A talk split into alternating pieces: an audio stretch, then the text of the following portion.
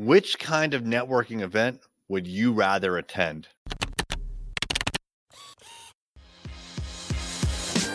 Hey there, I'm Eric Olson. And I'm Kevin Daisy. Join us on our journey to building a $100 million company. Hey there, it's Eric J. Olson. Very early on, after going out on my own with my own business, I started networking. I realized that I had to get in front of local business owners and influencers to get my name out to let people know what I was doing. The problem with starting your own business is not a lot of people actually like tell their network that they started a business. They kind of keep it to themselves, and that's kind of a mistake. You really need to get out there and network. So, not only with people that you know, but primarily when you network, it should be with people that you don't know. Now, there are lots of different kinds of networking events that you can attend.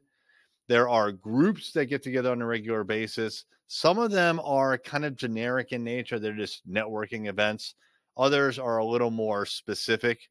And what I've concluded recently is that for us here at Array Digital, frankly, it only makes sense for us to network from a business development standpoint, that is, in niche organizations.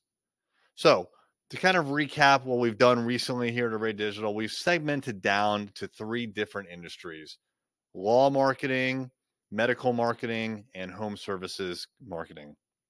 Those three segments are where we want to be in front of people that are in those segments. So, what I'm not really interested in doing is sending our folks, especially on Array Digital's time and dime, to go to some general networking event where it's who knows who's going to be there.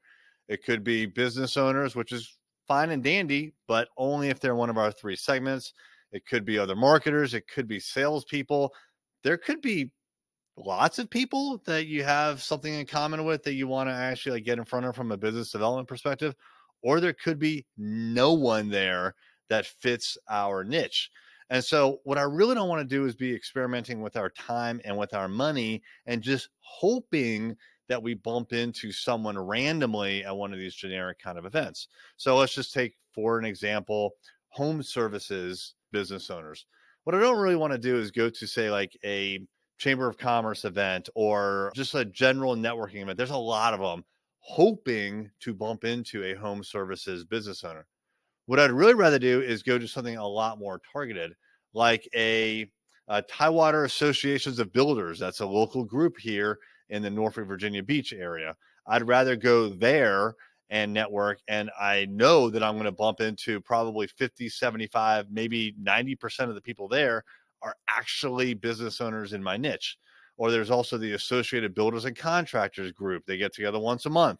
Right? Places like that make a lot of sense for us to be spending our time and our money. Niche networking events always trump generic networking events if you have a focus on a niche or multiple niches. How much more successful would you be if you could harness the experience of a group of successful business owners? Well, that is the exact group of people that we have in our business growth mastermind. Check out more information at arraymentors.com.